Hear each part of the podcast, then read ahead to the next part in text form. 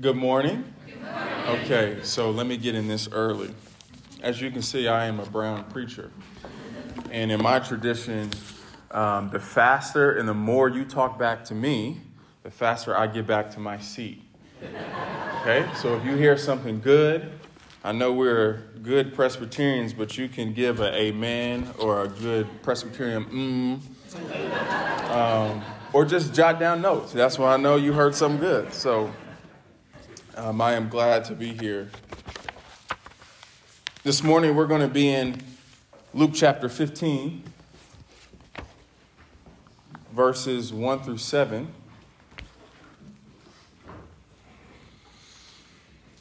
Luke chapter 15 is a kind of door into God's heart. It is a moment in Scripture where the reader gets a clear picture of just how far God is willing to go in order to get back what is His. This trio of parables, as you'll see here, is penned by Dr. Luke. It will show us a side of God's character that ought not be foreign or unknown to you.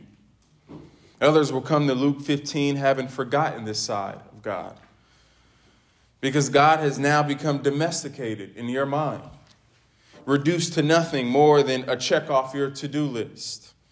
He is boring now because you think you have figured him all out. But there are others of you, some of you here this morning, and, and you have completely written off God as some old, antiquated tale. You say to yourself, God can't be what he claims to be because your position in life is simply not getting better. After all, this is what he is to you anyway a kind of genie in a bottle. You give wishes and demands, and you expect him to do what you say. Friends, there is something of God here on display that sets him apart from all things vying for your loves, different from all the things grasping for your deepest desires and competing for your worship. And so now I come and ask you to come with me through this door to see and hear something refreshing, something good, something, dare I might say, beautiful. I want to title this sermon in our exchange, I'm Glad He Chased Me Down. Mm, let's pray. Jesus, we thank you for this morning. We thank you for this day of life and breath in our lungs, that you woke us up out of our bed. You kept us through another night of sleep. Lord, we ask for your spirit to be present in these moments, that whatever is not of you, would it fall off now? That your word would fall on good soil. That you would help me to say the truth and nothing but the truth. In your name we pray. Amen.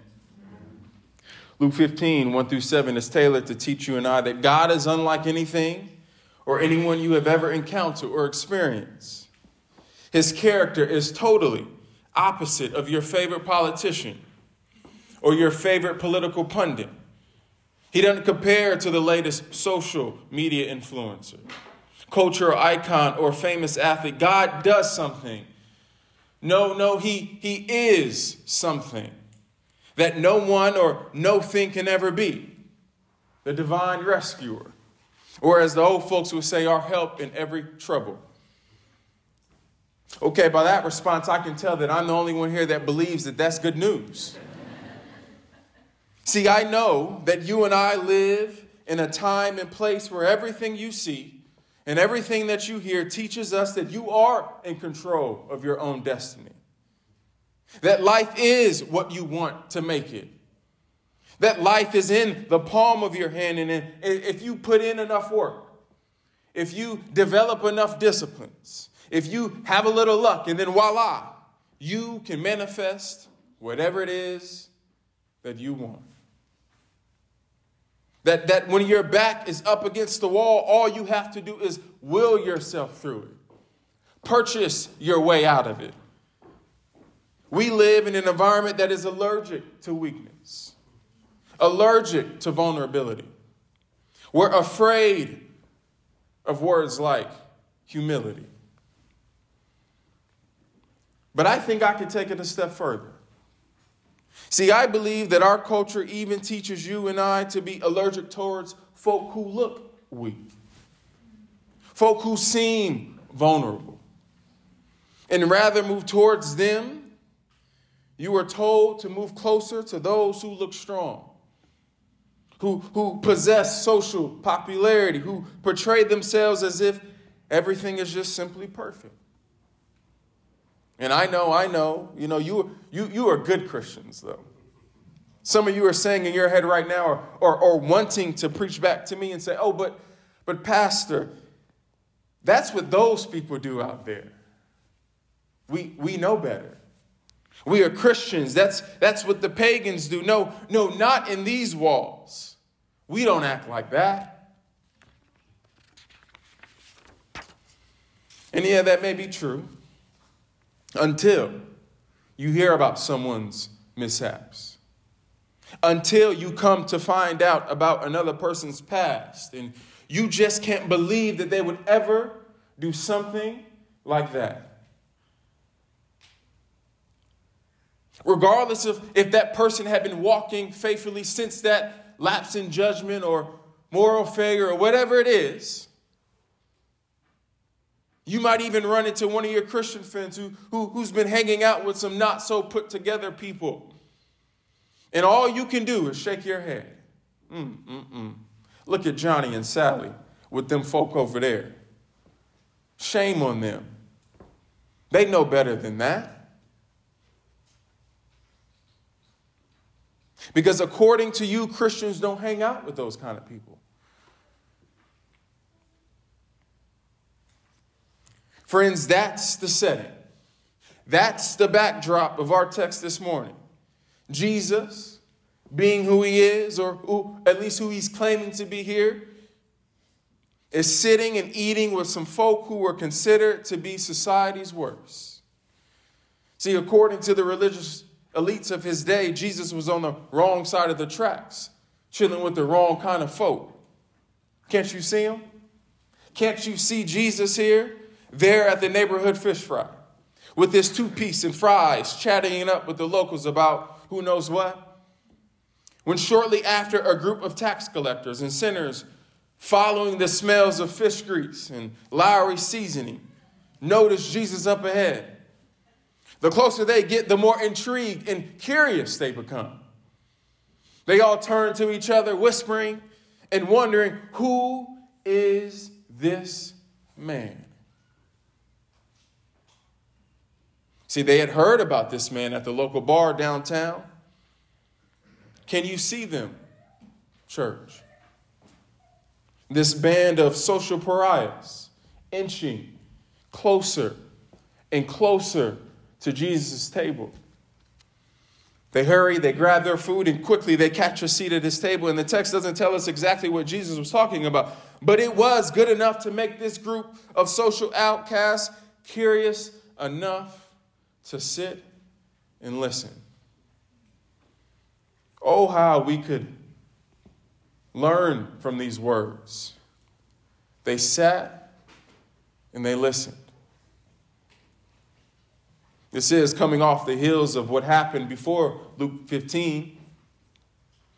Jesus is going about, great crowds are traveling with him, and he's just giving these folks a, hard, a bunch of hard sayings.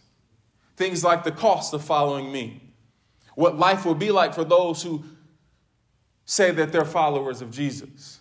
One must leave their brother, hate their sister, their father, their kids, their, their family to be a Christian. Those are hard sayings, and he's killing them softly with these sayings. He's saying things like if salt loses its saltiness, then what use does it have? And right before we get to our scene, Jesus says to the crowd, He who has ears to hear, let him near.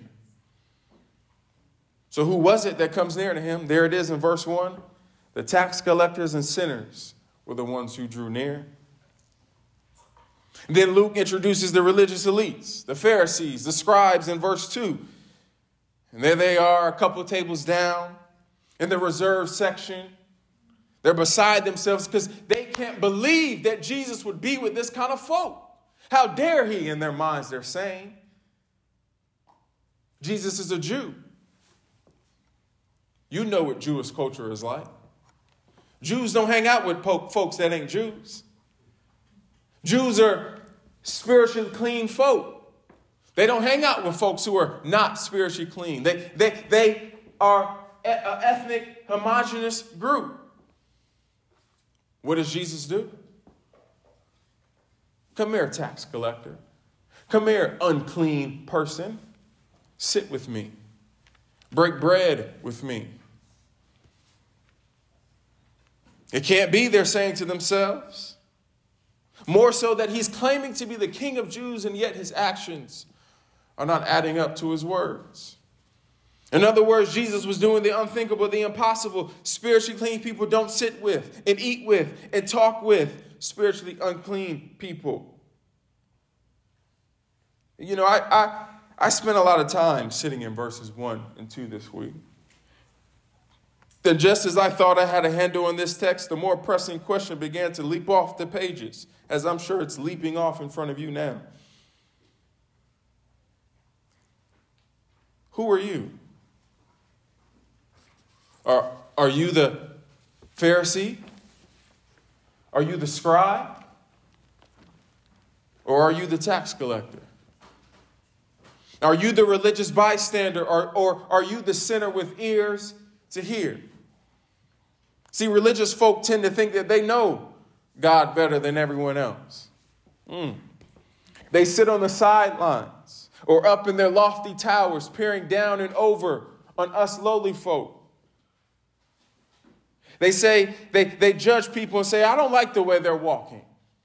I, I have an issue with the way that they're using their words and saying things. They, they see faith as intellectual hoops to jump through and conquer. They see other Christians and say to themselves, no, no, little, little Sally and Bob, they, they got it wrong. That's not how you do Christianity. They're saying all the wrong things. They're hanging with all the wrong people. You fill in the blank. You were there. I was there. You've done it. I've done it. The religious hang out in echo chambers. They enforce the status quo. They compare notes or how well one is raising their kids versus the other. The religious keep their distance from Jesus because they're afraid of relinquishing control and, uh, and knowing what that might do to them. But the sinner, oh, the sinner, he or she comes across Jesus and sees what could be. They get a glimpse of what ought to be. They, they see Jesus and something inside that begins to move and shake. The hair on their skin begins to rise, and this feeling that is so foreign but somehow familiar starts to say to them from the deepest part of their soul, That's where I'm supposed to be. This is who I've been longing for. But unbeknownst to this group of sinners and tax collectors here eating with Jesus, see, they thought that they came upon him. But when in fact it was Jesus who was the one actually looking for them and found them. See, I, I, I, don't want to get ahead of myself, but friends, what we come to learn about God here is that it doesn't matter what you've done or not done in life. It doesn't matter where you've been or where you're going, and, and He knows all the ways that you have messed up. He knows where life has brought you now in this moment, sitting in church. The things that, that, that haunt you at night. The things that you know that if this person ever knew, what would they think of me then? Jesus is aware. Jesus knows. Jesus knows you've been up to no good. He knows what you've been hiding, and still, and still, He comes to find you. I know I'm preaching to someone this morning who needs to hear that God will seek you out despite what your history says, despite what your story has been told up to this point. Because He is a God that rescues those who need saving. I thought that would have caught a few of you, but here's my argument. That's the idea behind Jesus receiving this group of sinners and tax collectors See, Luke is writing the word receiving the verb in the middle and passive voice. That may not mean a whole lot to you, but it should. That is to say that Jesus was waiting on this crew. Typically, when you're sitting and you welcome someone, you just come up, come up on them. But Jesus intentionally, strategically put himself in a spot because he knew who was coming. Jesus picked this place on purpose. Luke is letting us know on how God deals with us sinful folk. He is saying that God is not surprised. God is not overwhelmed with the messes in your life. He doesn't care how much money you have or how much money you don't have. He's not concerned with what people say about you. And in fact, here we see Jesus coming to be in the middle of these folk mess. And what a word to a people today. Jesus isn't concerned about what you've done. He, he actually comes down and, and, and, and puts his hand in the middle of your mess and get his hands and feet dirty. He says, I'm not concerned. I don't care what life has done or what life has told you to be. I want to get in it too. See, see, Jesus is so much of God that he can simultaneously handle your circumstance while being what you need to be free from your circumstance. Oh, that's a good God. But that's not all. No, God wants to be with you so bad that he'll do it by any means necessary. Just after hearing the commentary about his actions, Jesus looks over to the too cool for school crew, those Pharisees, those scribes, and he's hearing them. He's hearing them chatter and whisper about him.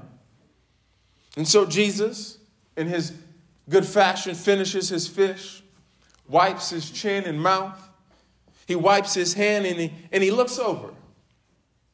And he says to them, here it is, verses 4 and 5 What man of you, having a hundred sheep, if he has lost one of them, does not leave the 99 in the open country and go after the one that is lost until he finds it?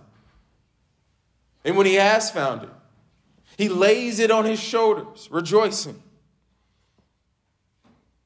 It all began with a birthday.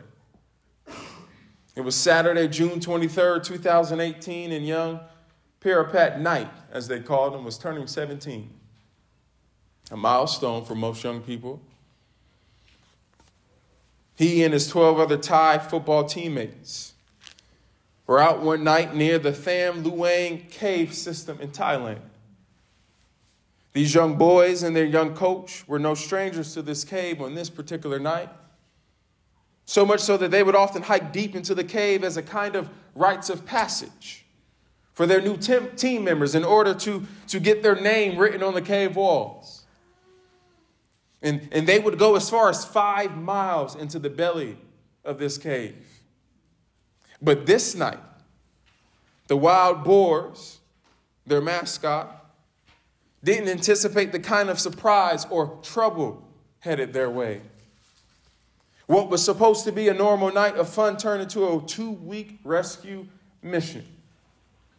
The rains had become so dense and began to fill up the cave with water, and the team was so deep in the cave they had no way of getting out. So they did the next best thing. They swam deeper into the cave until they could find some dry ground. Two weeks.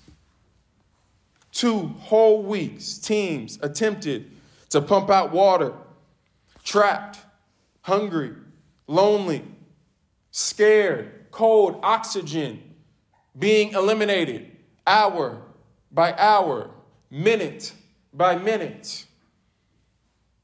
These young boys and their coach were literally standing on death's door. Can you feel it? The agony, the anxiety, the shoulda, woulda, couldas. The rescue effort involved more than 10,000 people, more than 100 divers, scores of rescue workers, representatives from over 100 governmental agencies.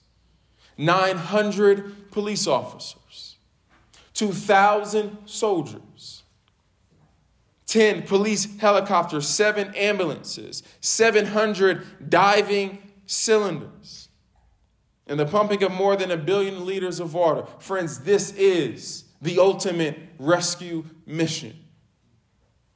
And all I'm trying to say is if human beings can mount a rescue mission to this degree, then how much more will your Father in heaven move time and space, reach down and do whatever he needs to save a wretched person like you? Is there anyone here this morning that knows what I'm talking about? You know a thing or two, or a time or two, where God out of nowhere plucked your behind up out of some hard stuff, set you on feet with solid ground, showed up in your life and did the unthinkable. You were down and out, and God gave you the grace to lift your head, to see the sun rise the next morning, so that you could stand on your own two feet. Things were going one way, and God, in his most godly way, shows up, and somehow things began going the other. There it is. I know, I know I'm standing on exegetical solid ground this morning. Notice, notice the circumstances the shepherd had to endure for him to get his lost sheep. He first has to go back into the open country. A better rendering would be in a wilderness. I don't go out in the woods that often. I definitely don't go out in the woods at night. But we've moved to Indianapolis, and I've learned that um, Indianapolis love to go hiking. You you guys love the outdoors. And typically, in this ancient culture, if the shepherd would have lost his sheep, that means he would have noticed that the sheep was lost by night. He had come in from the day, he's counting his sheep, and bam, one's missing. There are usually scary things in the wilderness. There are usually really scary things in the wilderness at night. And what does this shepherd do? He drops everything and he goes after his lost sheep. He doesn't stop searching until the sheep is found. And did I mention? Did I mention that he that that not only does he go out at night, but he does not return to the next morning? Our, she, our shepherd gets here, he stops at nothing. He finds his sheep. And I don't know about you, but if I had 99 other sheep, I probably could afford to buy one extra one. Church, aren't you glad that God doesn't deal with us in these ways? That He doesn't just throw people away. That He doesn't just say, Well, I've got a billion more people. What does one matter? That he chases after you despite you being the reason that you are in the predicament you're in in the first place. When Luke writes the word lost in verses 4 and 5, he's trying to say that the sheep isn't just lost. No, friends. The sheep is headed towards destruction. The sheep is headed towards death.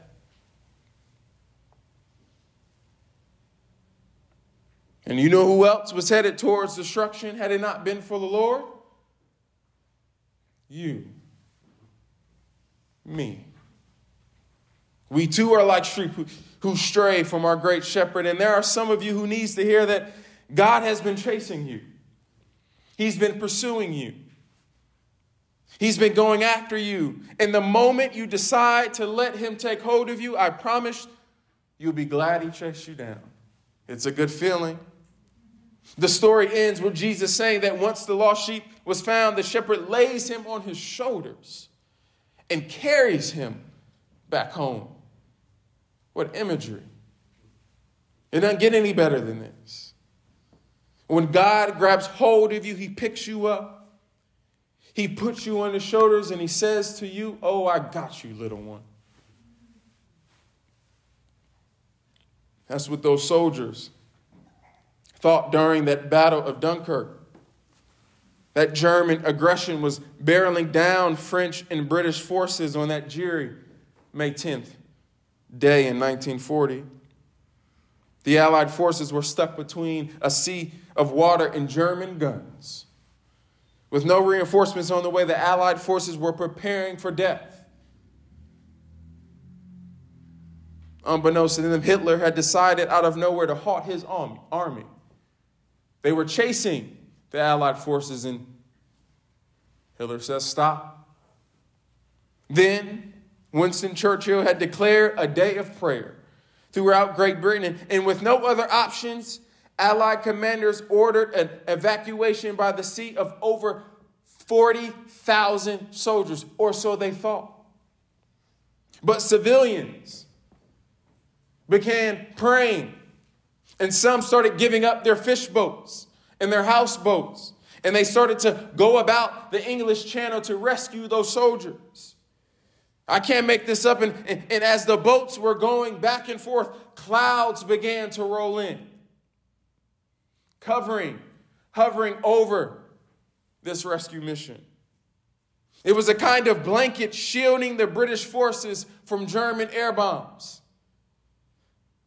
Friends, that's a lesser, lower picture of what God has endured to reach you. Your situation is no matter, no match for Him. Your circumstance doesn't scare Him. He looks at you and says, No matter what, and when the job is done, He calls all of heaven's angels and they sing because my sheep has been found. Friends, this is God's joy. This is God's joy. Every time He finds one of you. Just when you think, when you think back to what Jesus has done for you, it ought to produce a kind of gratitude in your heart. Because you know what gratitude produces over time? Praise. And when you begin to praise, joy fills your heart.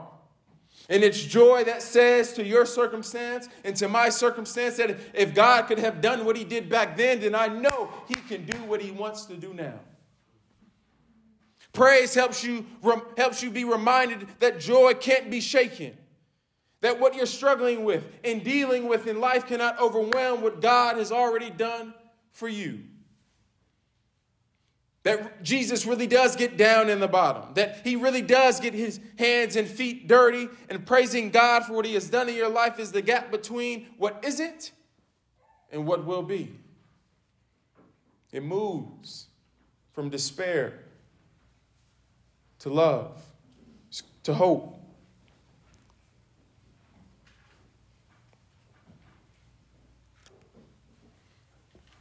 Joy is what rings in heaven down to earth when God shows up and finds you. It says to your anxiety and depression as you're living in the bottom that the balm that gets you through is the lifting of your hands, the shouting of God's name, and holding on to all the ways that He's been faithful to you yesterday and the day before and the day before. That's good news. It says to those around you that, that there is something powerful and good about God. When they see his people who aren't robbed of their joy when things get hard. That's why Luke tells us that he, the, the, the shepherd calls his friends in to rejoice with him. There's something missional about your joy. There's something missional about the toughness and the, and the, and the dreariness and the, and the hardness of life. It's not wasted. God is doing something, if not in you, but through you. I'm done now. May the Lord bless you real good. But before I go, let me tell you who Jesus was referring to in this story the whole time. See, Jesus told us in John 10, He is the good shepherd. Yes, He did. I am the good shepherd. That the one I was talking about, friends, was me. That, that it wasn't just sheep that I carried on my shoulders, but I carried this old, rugged cross. And I didn't just carry it, but I hung on it too. And when I hung on it, I took you, I took me with it. When I bled and I died, I took you with me too. And the old folks back home in my church would say, when, the, when he died, the earth would rock and shake like a drunken man. And the earth went dark in the middle of the day. And he died, y'all. I know Easter's next week, but he still died, y'all. And early, early Sunday morning, he got up with all power in his hands. He got up with all joy and resounding bells and sits on the right hand of God the Father in heaven. He got up, and guess who got up with him too? All you sheep who went lost and astray. Let's pray.